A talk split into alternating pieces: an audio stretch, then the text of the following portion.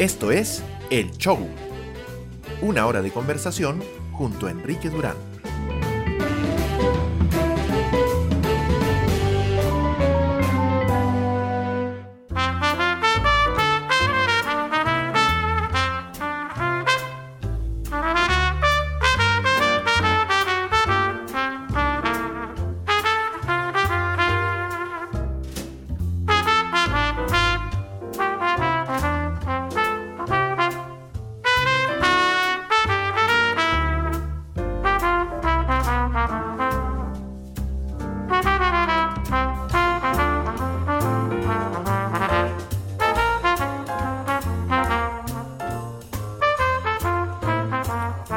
22 con 16. Hoy día es miércoles 29 de junio de 2022 y esto es el show con Enrique Durán.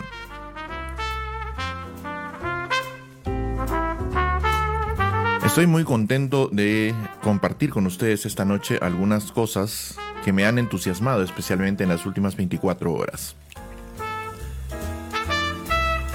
Ya tengo gente que está escuchando el programa, me da mucho gusto que así sea, especialmente porque este es un día en el que todos hemos tenido un poco más de tiempo y es feriado y así las cosas, siempre se puede hacer un poquito más fácil prestarle atención a pequeños espacios como este. Estoy contento con todos y todas quienes pueden escucharme hoy día. Como ya saben, Vanessa Ormeño ya está escuchando el show. Bienvenida, Jamelita.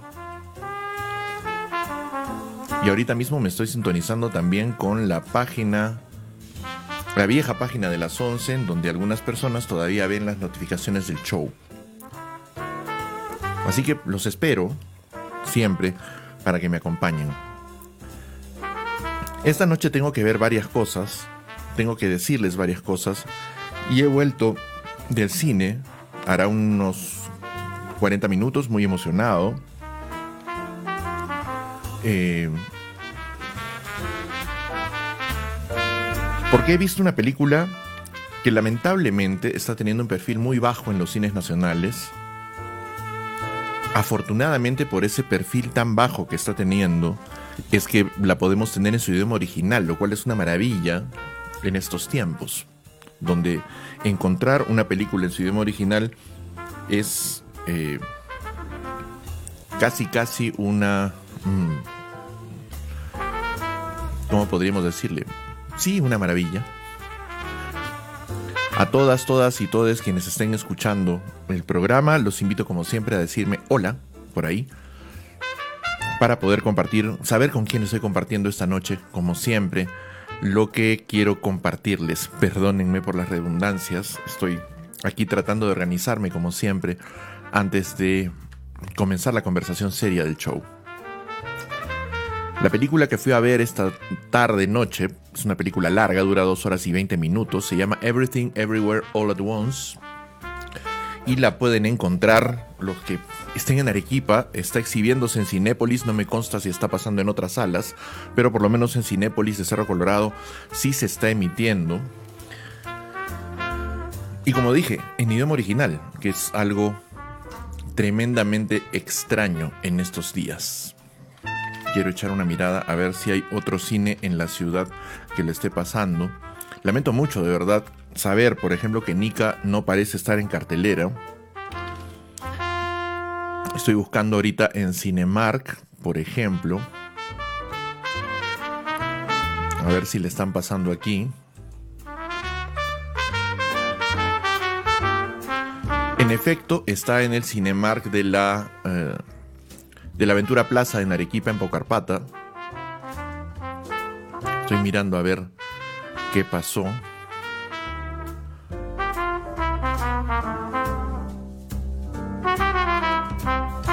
Mm, no dice mucho más. Tiene una función a las 10 y 10 de la noche, subtitulada. Afortunadamente el hecho de que sea una película que está tan fuera de las expectativas de la cartelera, que le han permitido llegar en su idioma original. Es magnífico. Bueno, por lo menos ya sé que está ahí. Me gustaría ver si está en otro cine de la ciudad.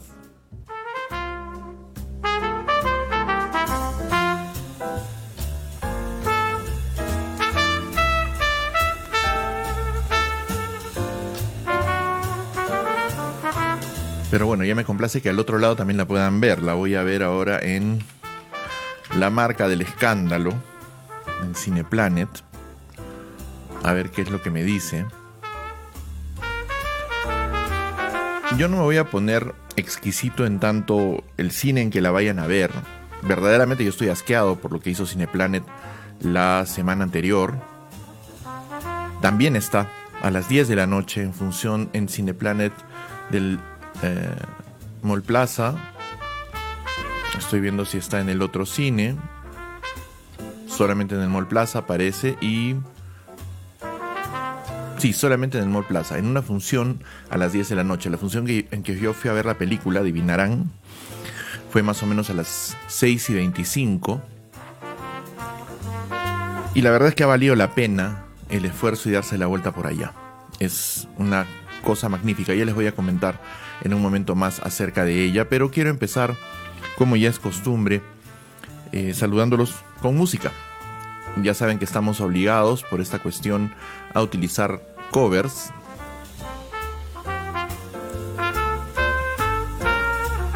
Y el de esta noche me lo pasó mi querido amigo número 4, José Osorio. Es una versión de la canción Maite Saitut de Mago de Oz.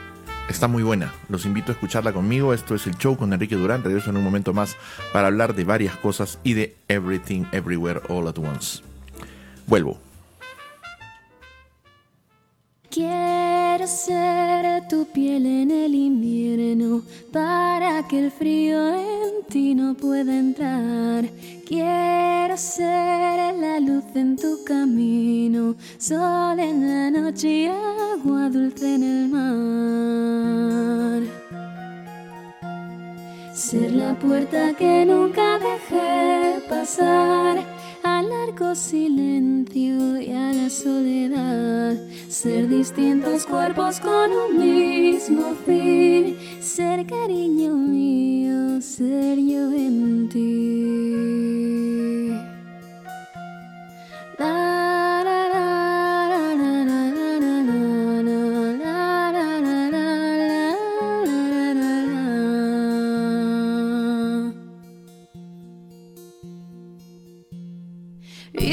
Romper cadenas que me aten a la costumbre, yo las partiré. Y si he de montañas que en mi mente no me dejen verte, mi amor las moveré.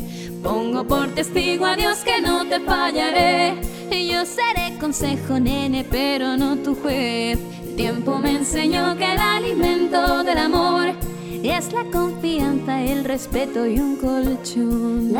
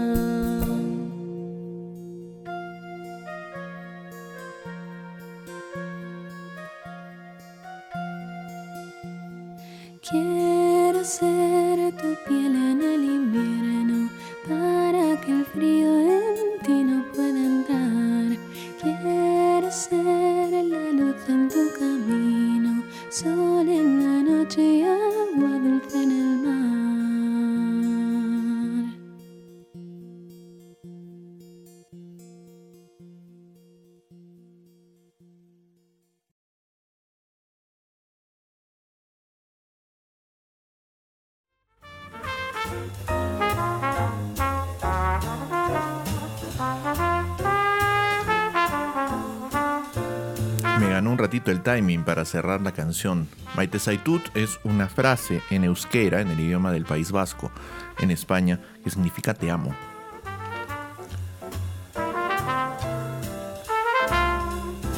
Es bonito encontrarse con música así y mucho más cuando son mis amigos quienes me la regalan. De verdad, es emocionante escuchar música así. Voy a ir buscando un par de canciones luego para ponérselas en, en, lo que sigue del show.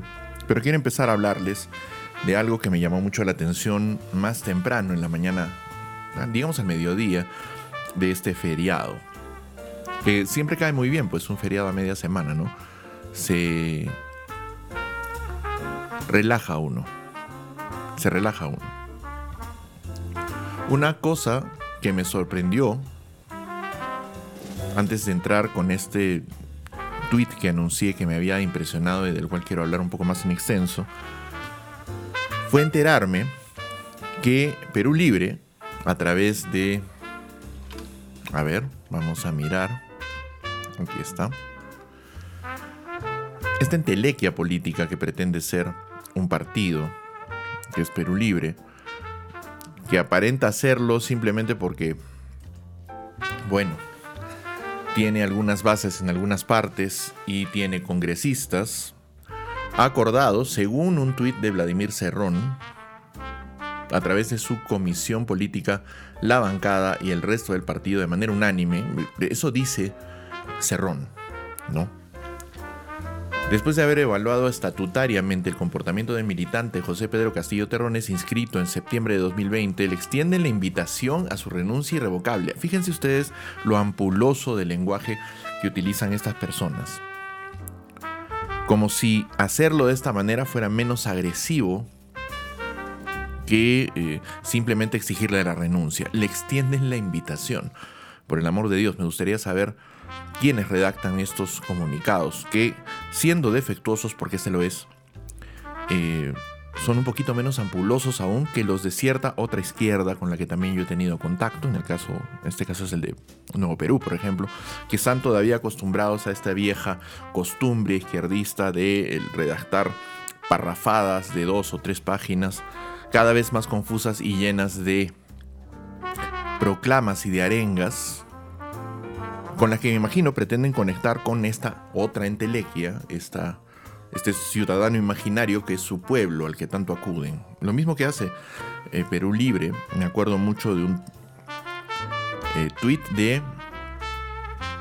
No me acuerdo si fue de Vladimir Cerrón, creo que fue de Cerrón también en el que hablaba del partido como si fuese el glorioso Partido Comunista de la Unión Soviética o el Partido Comunista de China o algo por el estilo, diciendo, este, el pueblo se sumará a la lucha a través del partido que es su vanguardia, como si en efecto la mayoría de los peruanos o, o una cantidad significativa de peruanos no solamente se sintieran representados por ellos, lo cual es más que discutible, sino militasen activamente en, en un partido como Perú Libre. Dicen en el comunicado, es necesario resaltar que las políticas emprendidas por su gobierno no guardan consecuencia con lo prometido en campaña electoral y menos con el programa ideario del partido implementando el programa neoliberal perdedor. Se le acusa a Castillo en este comunicado de la fractura de la bancada congresal, invitaciones a la disidencia, además de promover la inscripción de dos partidos políticos paralelos dentro del seno partidario. Ahí ven las inconsistencias en la redacción de estos muchachos, ¿no?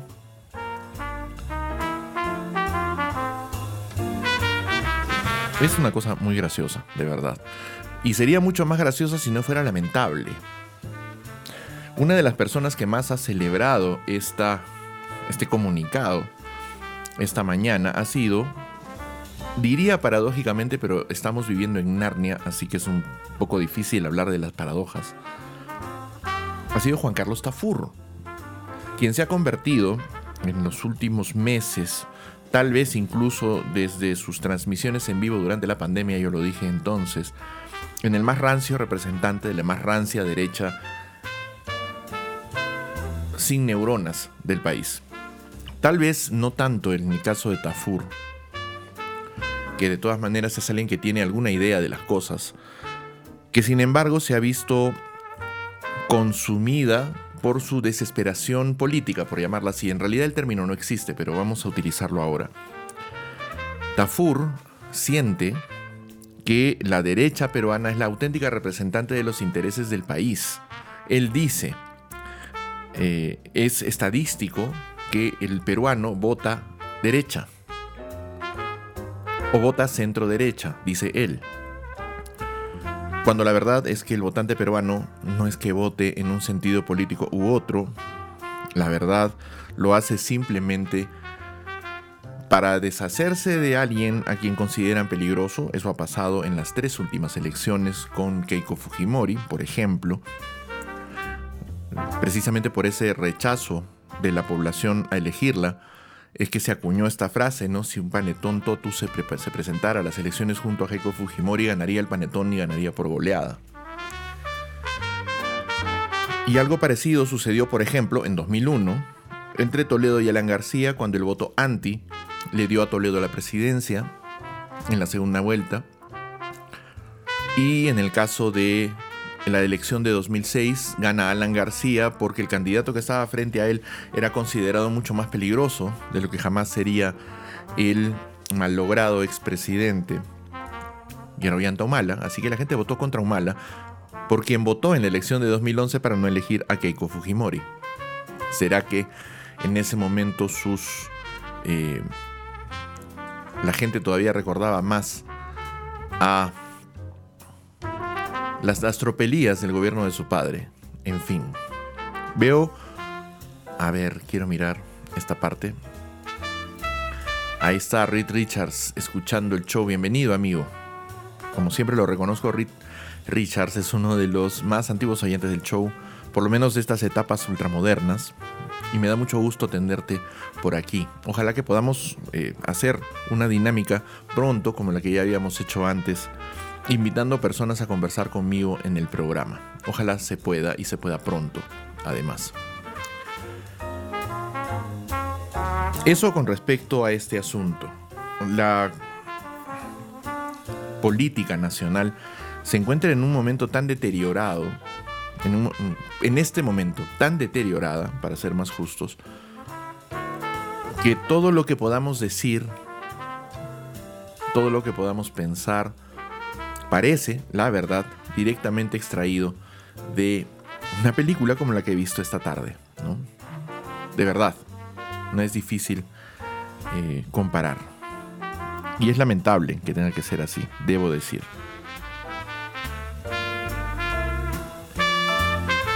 Pero en fin.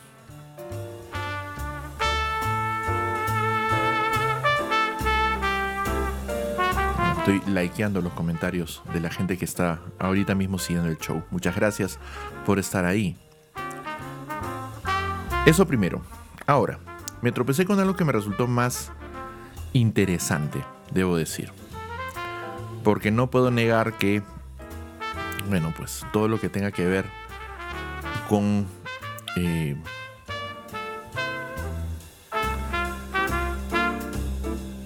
la política nacional no solamente decepciona, sino que también asusta.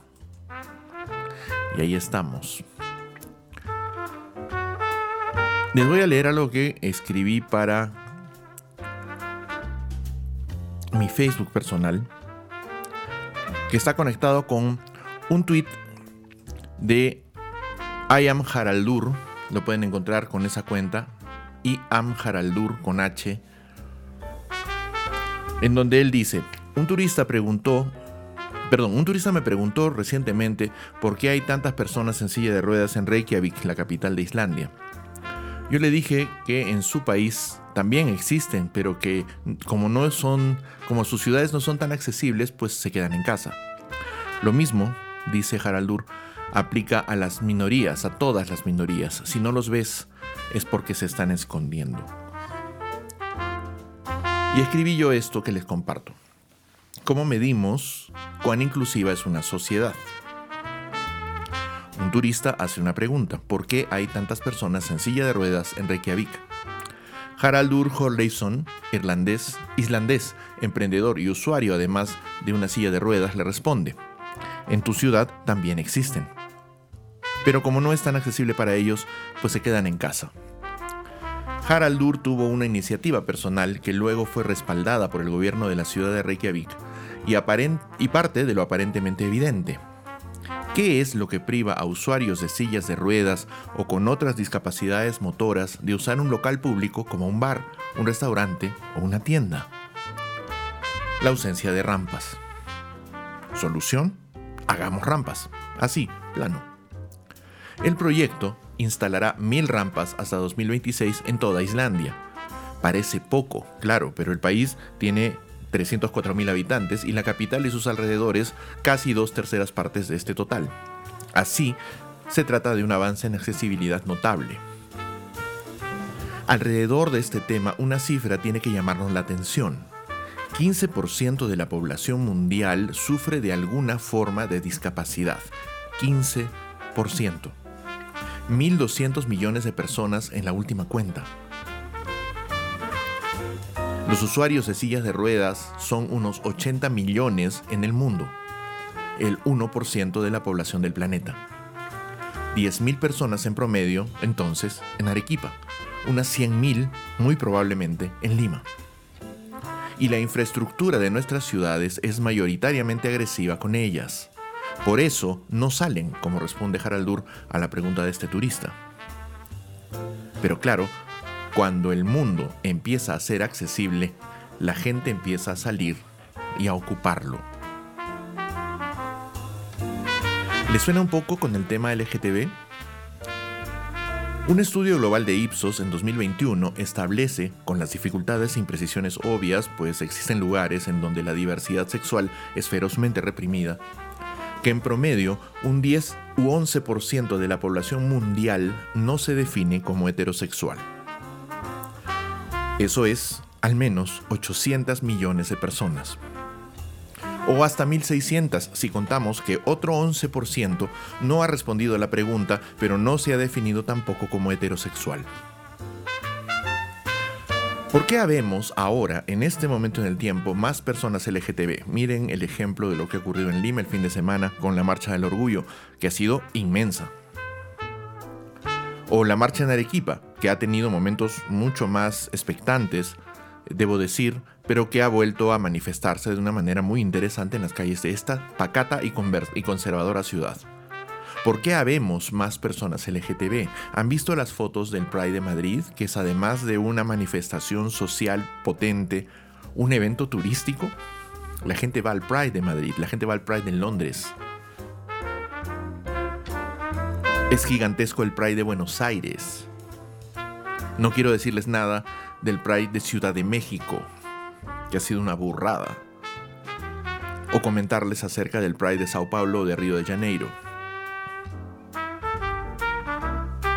¿Por qué habemos más personas LGTB? ¿Habemos más personas LGTB en realidad? ¿O será que nos hemos multiplicado porque muchas han elegido serlo por moda o pose? Que es una cosa que se dice mucho, ¿no? La respuesta, basada en la estadística, en la experiencia personal y en la lógica más elemental, es que no. No hay más personas LGTB porque seamos una moda o porque serlo sea una moda o algo agradable. En serio, se dan cuenta del forzamiento lógico que hay que hacer para afirmar una cosa así, diciendo que pertenecer a un colectivo generalmente despreciado, considerado como sospechoso, cuyos integrantes son tolerados en tanto no llamen mucho la atención, ¿será que pretender ser una persona LGTB es atractivo o llamativo para alguien? No. Las personas LGTB somos más visibles porque ahora, en este momento de la historia, es posible serlo. Porque en muchos lugares y entornos ya no se nos mata, ya no se nos persigue. Porque el mundo, como decía Haraldur refiriéndose al acceso de personas discapacitadas, es más accesible, por eso, y estamos saliendo, literal y figurativamente, a ocuparlo. Como dice Haraldur, si tú no ves una minoría, es porque se están escondiendo y se están escondiendo de ti. Y nadie, nadie merece vivir escondido.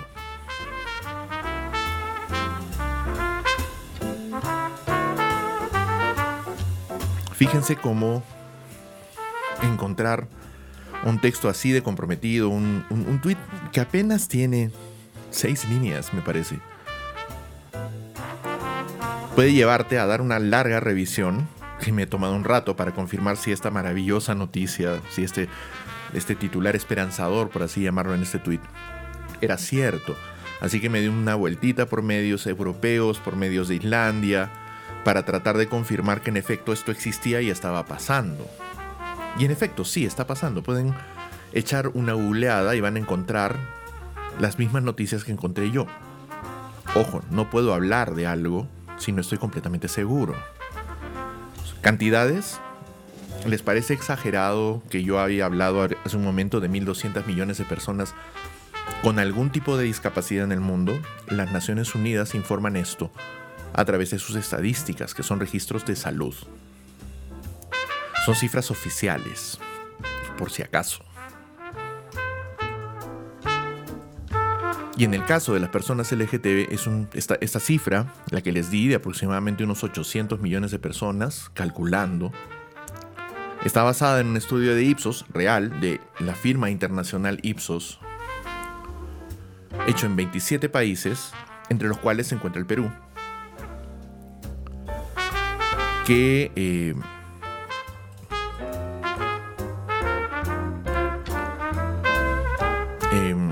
Perdónenme, me desconecté un ratito porque había un comentario más de, de Reed Richards, que me da mucho gusto, como siempre, encontrar.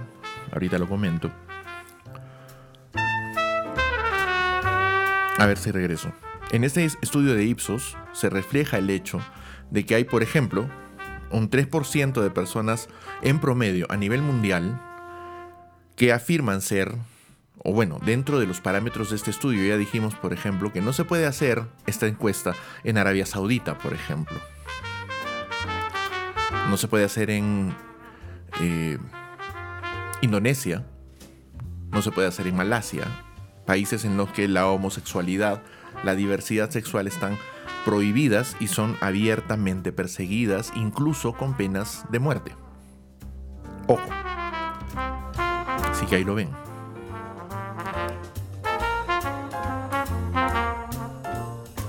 3% de personas en el mundo, de acuerdo a las estadísticas de este informe, se definen a sí mismas como homosexuales, hombres o mujeres. Hay una larga discusión incluso dentro del colectivo LGTB acerca de si una lesbiana es una persona homosexual, pues claro que lo es. Pero en fin, normas y eh, formas de hablar que también terminan Fíjense que el colectivo LGTB de una manera casi institucional persigue la necesidad de universalizar el uso del idioma inclusivo, pero eh, saltando por encima de las normas, porque es conveniente y necesario, en realidad lo es, pero establece sus propias normas internas para hablar de ciertas cosas. Es cuanto menos me parece a mí incongruente. 3% de personas en el mundo se definen a sí mismas como homosexuales. 4%, tal vez un poquito más, se definen a sí mismas como bisexuales. Y vamos avanzando en porcentajes similares en personas eh, que se definen a sí mismas como no sexuadas, asexuales, eh, queers, transgénero y así. No somos la mayoría y no vamos a hacerlo. Salen manifestaciones durante las fechas del Pride eh, escritos públicos, publicaciones en redes sociales, en las que se afirma que eh, de alguna manera somos la mayoría. No, no somos. No, no, no es verdad. No tenemos por qué vivir en una fantasía de negación tan grande. No somos la mayoría de la población. Pero somos muchos más de lo que muchas personas quisieran. Y somos una voz que debe ser oída. Igual que las voces de otros colectivos o de otras minorías, como dice Haraldur, que deben ser escuchadas. Porque vivimos en una sociedad en general, en el mundo, en la que la diferencia y la disidencia son reprimidas, si no abiertamente perseguidas. Algo, insisto, para tomar en cuenta. A ver, quiero buscar una canción más.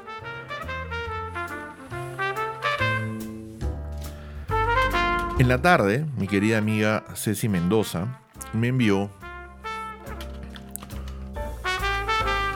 algo de música. dígame que no es maravilloso tener este personas con quien compartir cosas como la música por ejemplo. Es, me parece magnífico.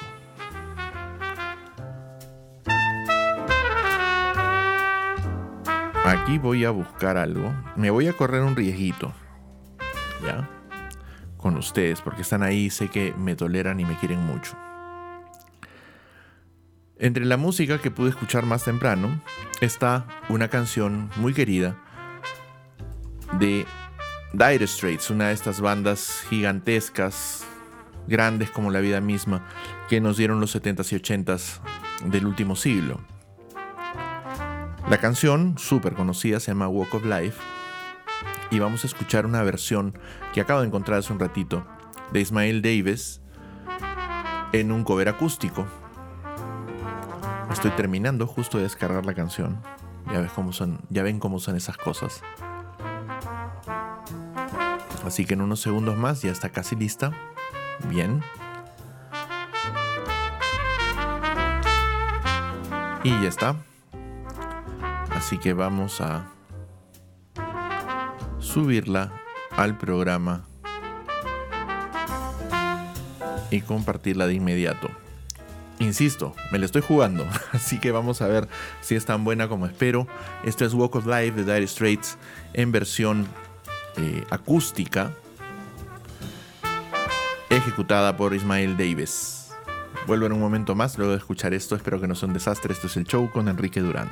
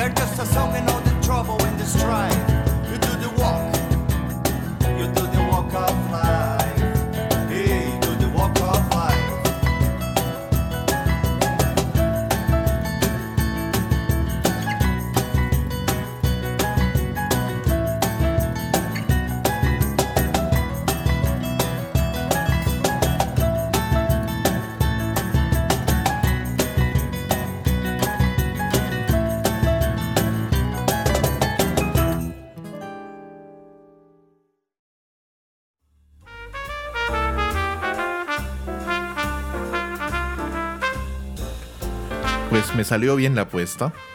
Ha sido bien disfrutable, por lo menos yo lo he sentido así. Me he divertido muchísimo escuchando esta versión de Walk of Life. Magnífica canción de Dire Straits.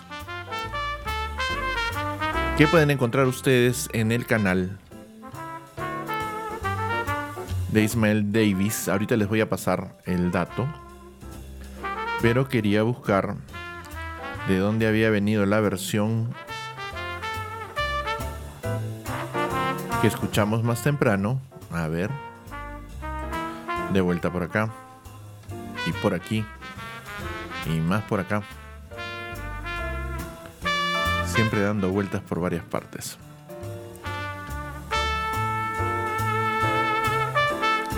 A ver, a ver, a ver, a ver. Aquí está. En el mensaje que me mandó José Alonso Osorio Coctin. Raquel Eugenio es la, autora del cover de Mago de Oz que escuchamos al principio del programa de la canción Maite Saitut. Así que pueden encontrar ese canal también en YouTube, Raquel Eugenio. Para que vean más cosas de las que se están haciendo. Muchos artistas, eh, especialmente los que quieren empezar un camino en redes sociales, que ahora es la máxima plataforma de difusión de contenidos, pues lo hacen a través de covers. Y en algunos casos los covers son muy pero que muy buenos. Vale la pena darse una vuelta por ahí. Yo se los recomiendo. Saben los que me siguen hace un tiempo que soy fan de los covers. Y que bueno, vale la pena darles la vuelta.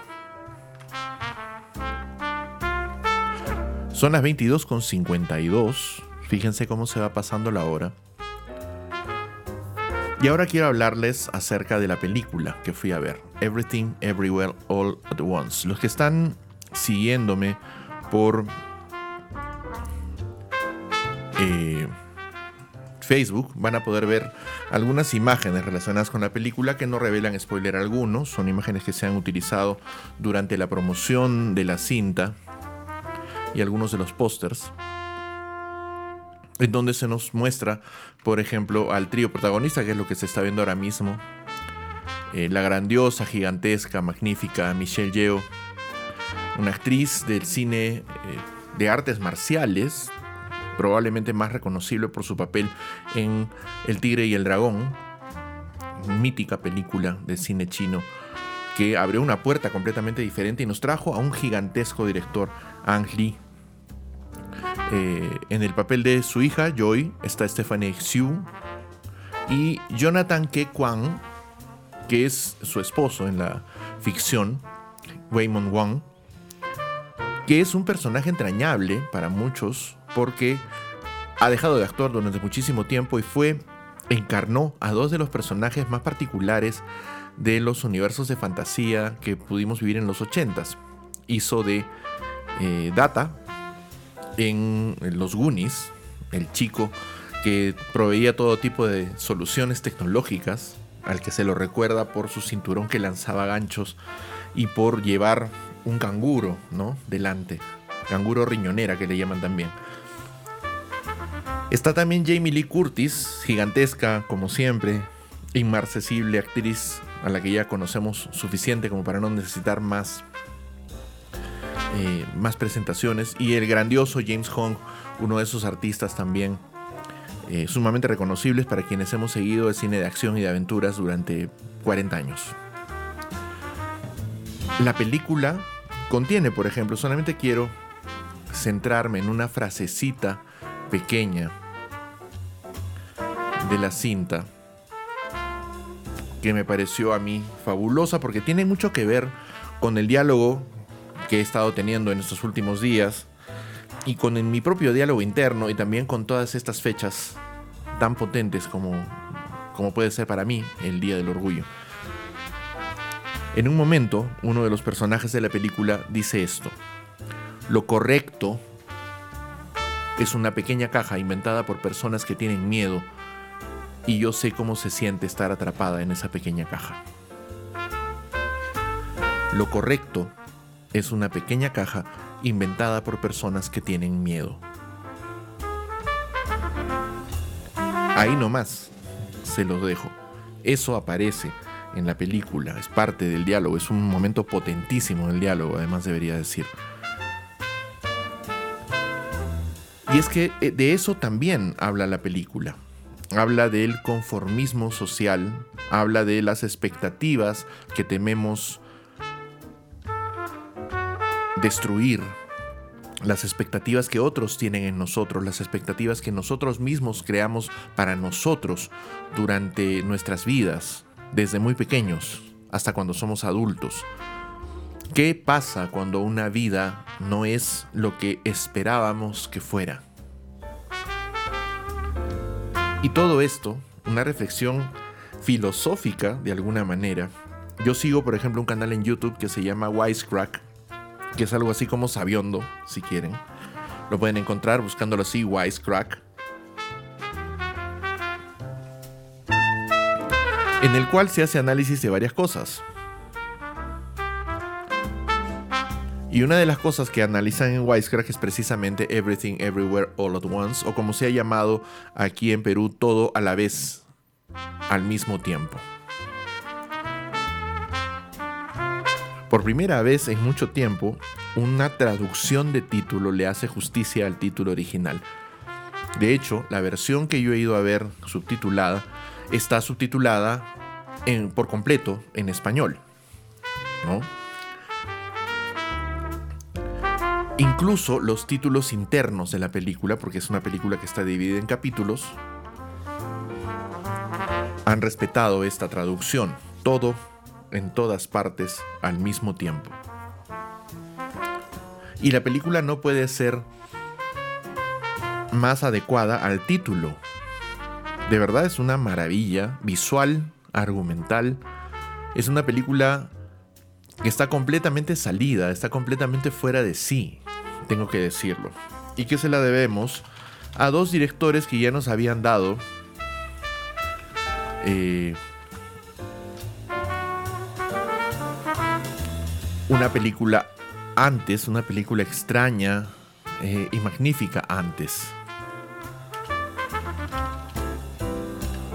Estoy buscando aquí, no me había previsto, no me había provisto de una fotografía de ellos, pero se las quiero compartir ahora mismo.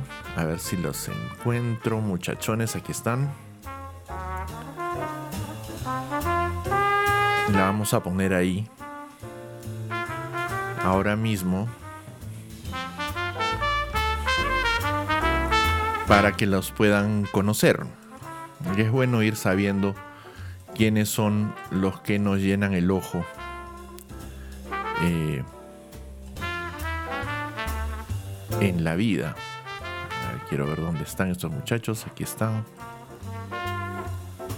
Ellos son los Daniels. Así es como firman sus películas. Eh, Daniel Kwan y Daniel Schneider.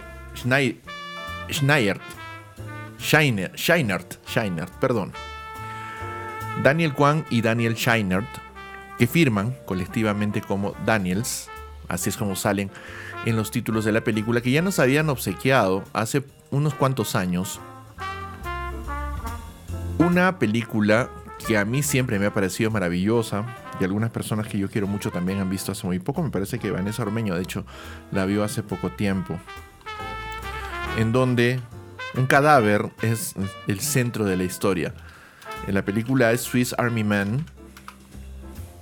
Un cadáver para sobrevivir le pusieron en español, me parece una un insulto a la película original, eh, perdón, al nombre original de la película, pero esas cosas pasan, ¿no? lamentablemente. A ver si logro encontrar, aquí está, una imagen de la película. Igual. Y se las comparto ya mismo para que la vean. Es una de las pequeñas ventajas de estas cuestiones tecnológicas. Es que podemos ver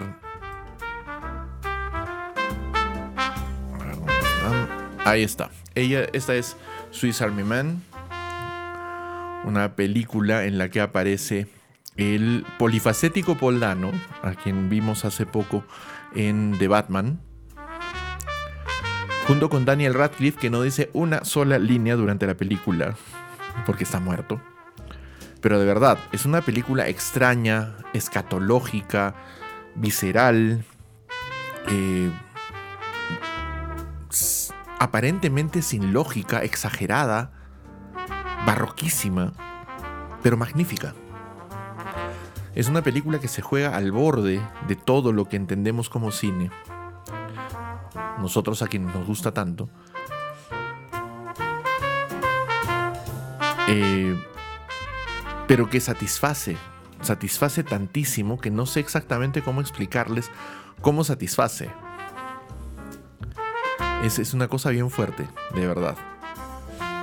Swiss Army Man la pueden encontrar, me parece, en eh, algunos servicios de streaming, no estoy seguro ahora mismo en cuáles.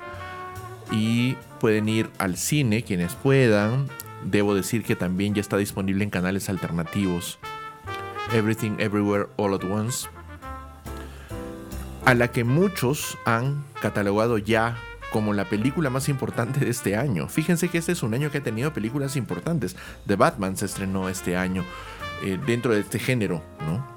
The Batman se estrenó este año, eh, se ha estrenado también eh, Doctor Strange in the Multiverse of Madness, en temporadas igualmente recientes se estrenó Spider-Man No Way Home, dentro del cine de taquilla grande. Y en cines más independientes se han estrenado también películas súper potentes, a mi gusto, por ejemplo, como La persona más horrible del mundo, que tuvo un corto paso por salas en Perú.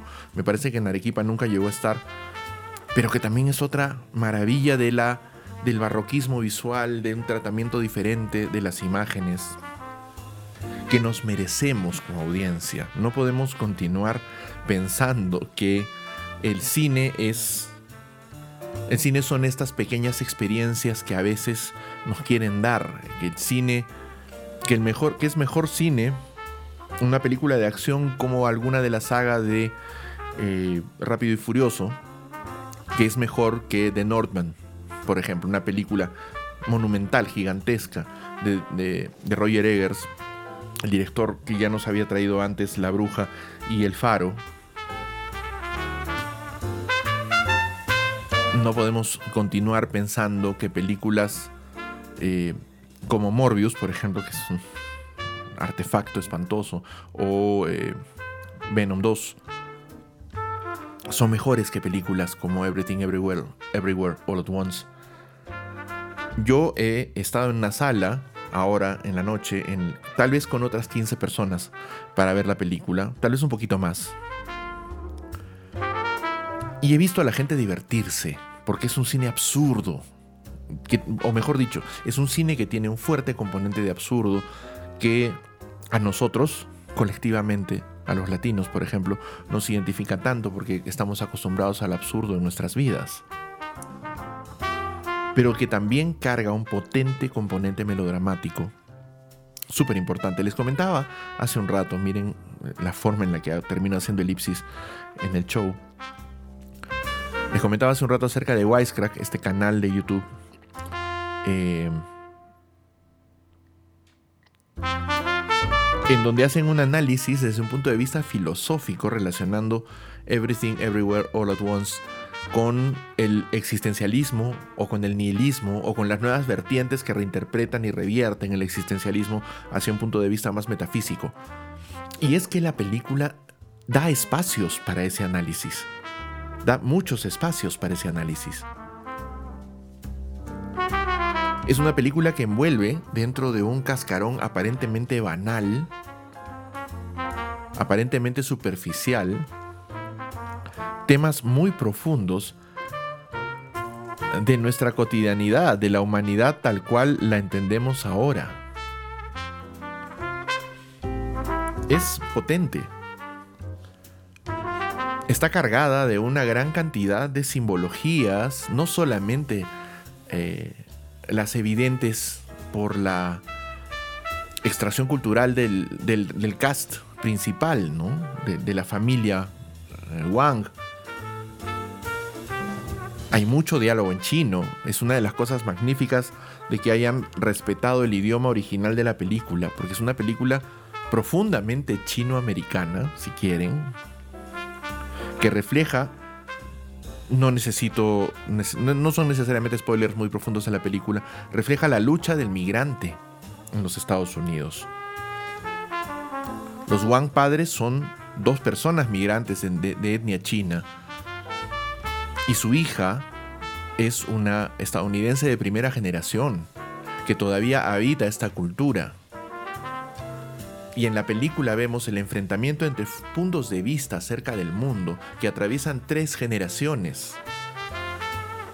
El padre de la, protagonista de Michelle Yeoh, Gong Gong, que es el personaje que hace...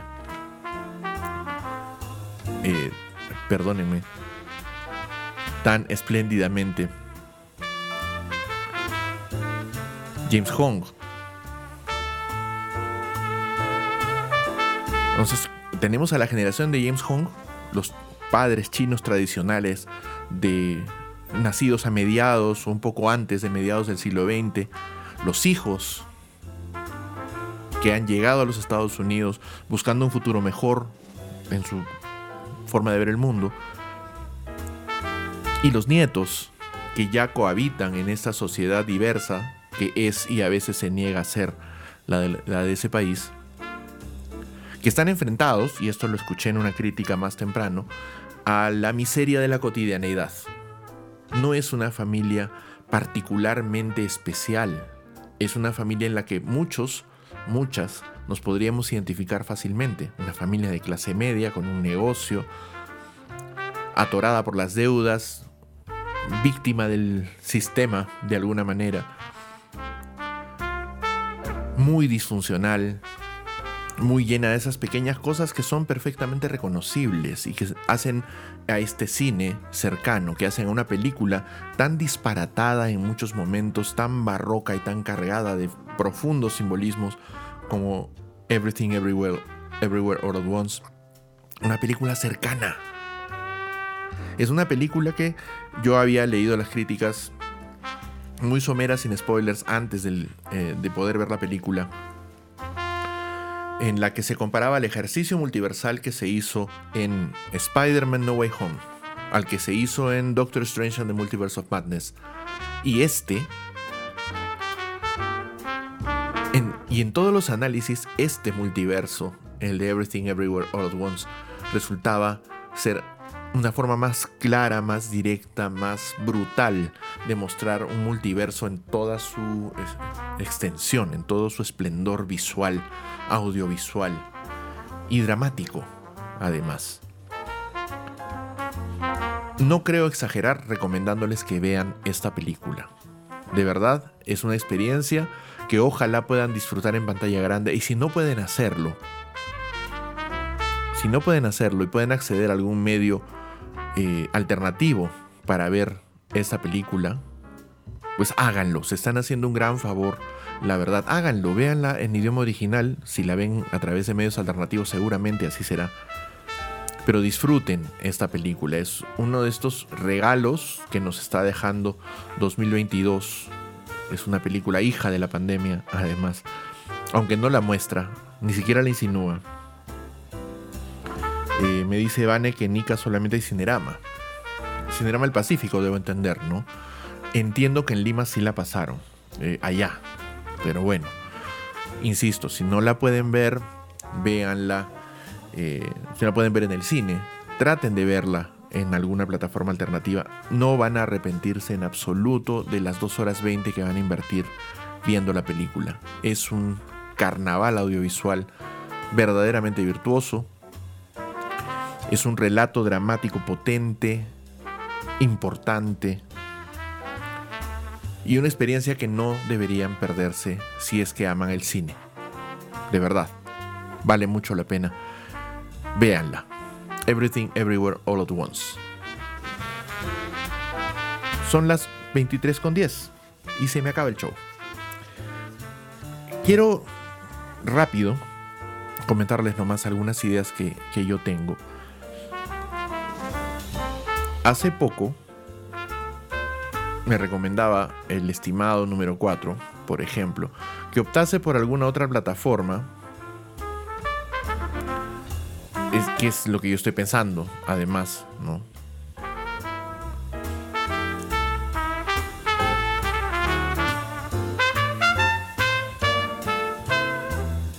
A ver. Estaba pensando buscar una plataforma diferente para poder eh, pasar este programa sin que haya tantos problemas. Eh, me parece que lo puso en el diálogo, eh, José Alonso, en el diálogo de la, del propio programa. Tendría que ponerme a revisar ahorita y eso sí ya me saca completamente de, quicio. Pero el punto es este. Tengo que buscar una plataforma en la cual no tenga problemas de transmisión y me gustaría mucho poder seguir haciendo esta experiencia en vídeo que espero retomar ya desde la próxima semana con cámara. Además, lo prometo, el lunes voy a volver con imagen en vivo. Eh, porque de todas maneras sí es interesante. Pero el problema está en que Facebook o cualquiera de los eh, servicios de streaming de su sistema, de su ecosistema, son muy peligrosos para hacer ejercicios como el de la música con derechos. Incluso los covers. Ahora mismo uso los covers porque me permiten hacer la transmisión en vivo de corridos sin cortes y sin sobresaltos, como ya nos pasó algunas veces antes. Y para no correr el riesgo de que el canal reciba strikes que finalmente lo cancelen para siempre.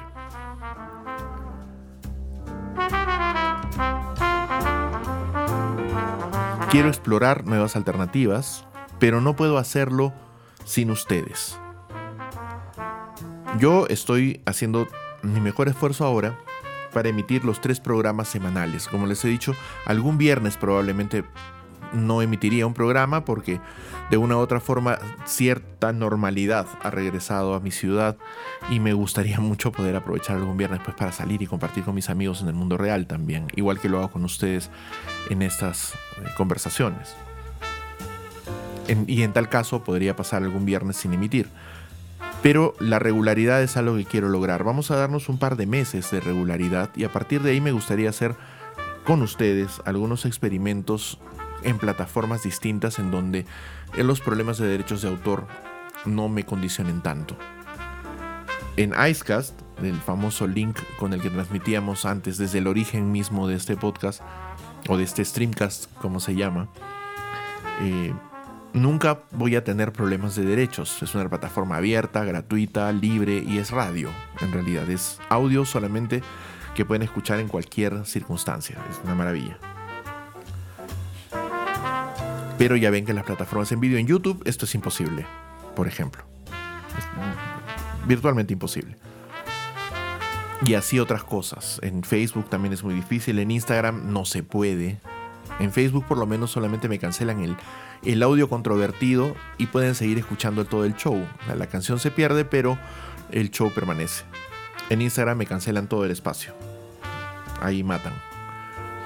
No se puede hacer y en Twitch. En Twitch ya también hay graves problemas con los algoritmos detectores de derechos de autor. Y entiendo que en otras plataformas como Discord algo similar está ocurriendo. Así que voy a explorar lo que pueda. Hay una alternativa muy muy libre en la cual tendríamos que ponernos pues en contacto de una manera algo diferente. Pero es algo que quiero hacer para preservar la esencia de este programa que me parece interesante, que me parece importante, eh, con uno o diez mil oyentes. Esa es la propuesta original del show, lo fue siempre, desde las 11 y más atrás. Y espero poder encontrar el medio correcto para volver a hacerlo. Así, para volver a hacerlo así. Dicho lo cual, pues ya va llegando el final del programa. Son las 23 con 15. He estado muy contento de poder comentar con ustedes, muy entusiasmado también de poder comentar con ustedes este pequeño viaje cinematográfico. Espero poder hacer más de estas cosas en adelante. Espero poder, por ejemplo, ahora que voy a reinstalar la cámara de vídeo, volver a darme un paseíto por lo audiovisual, que es algo que me sugería, por ejemplo, Reed Richards hace un rato, hablar de cine, hablar de series, que es lo que ya hacíamos en Hay que ver. Así que puede ser, puede ser que logre hacer un reentré de Hay que ver a partir de la próxima semana. Ojalá sea posible. Hay muchas cosas también que comentar por ahí. Han pasado muchas cosas en lo audiovisual en los últimos meses que no he podido comentar. Hay una serie que está emitiéndose ahora mismo que me entusiasma muchísimo dentro de los multiversos de fantasía, que en este caso es Miss Marvel, que me está gustando muchísimo, pese a que la crítica eh, le reconoce méritos, pero no todos, y el público no parece estarla prefiriendo muchísimo. Habrá que ver qué sucede con Miss Marvel en adelante, pero es un personaje que va a formar parte del multiverso Marvel de todas maneras. Tiene una película para el próximo año de Marvels, en donde va a alternar con eh, Carol Danvers, la capitana Marvel, y con, me parece que Mónica Rambeau, que apareció en WandaVision. Así que hay varias cosas ahí. Nos encontramos de nuevo el viernes a partir de las 22.15. Eh, insisto en que nunca podré agradecerles por completo a quienes me acompañan siempre, la escucha y la compañía. Los espero el viernes, entonces, en la nueva edición del show, con algunas cositas más, ah, con la amenaza pendiente del regreso en plataformas de vídeo a partir de la próxima semana y un par de proyectos más que me gustaría hacer, esto sí en YouTube por el alcance, eh, obviamente sin las características de un programa como este, por ejemplo la música de incidental, pero vamos a ver, vamos a ver qué sale.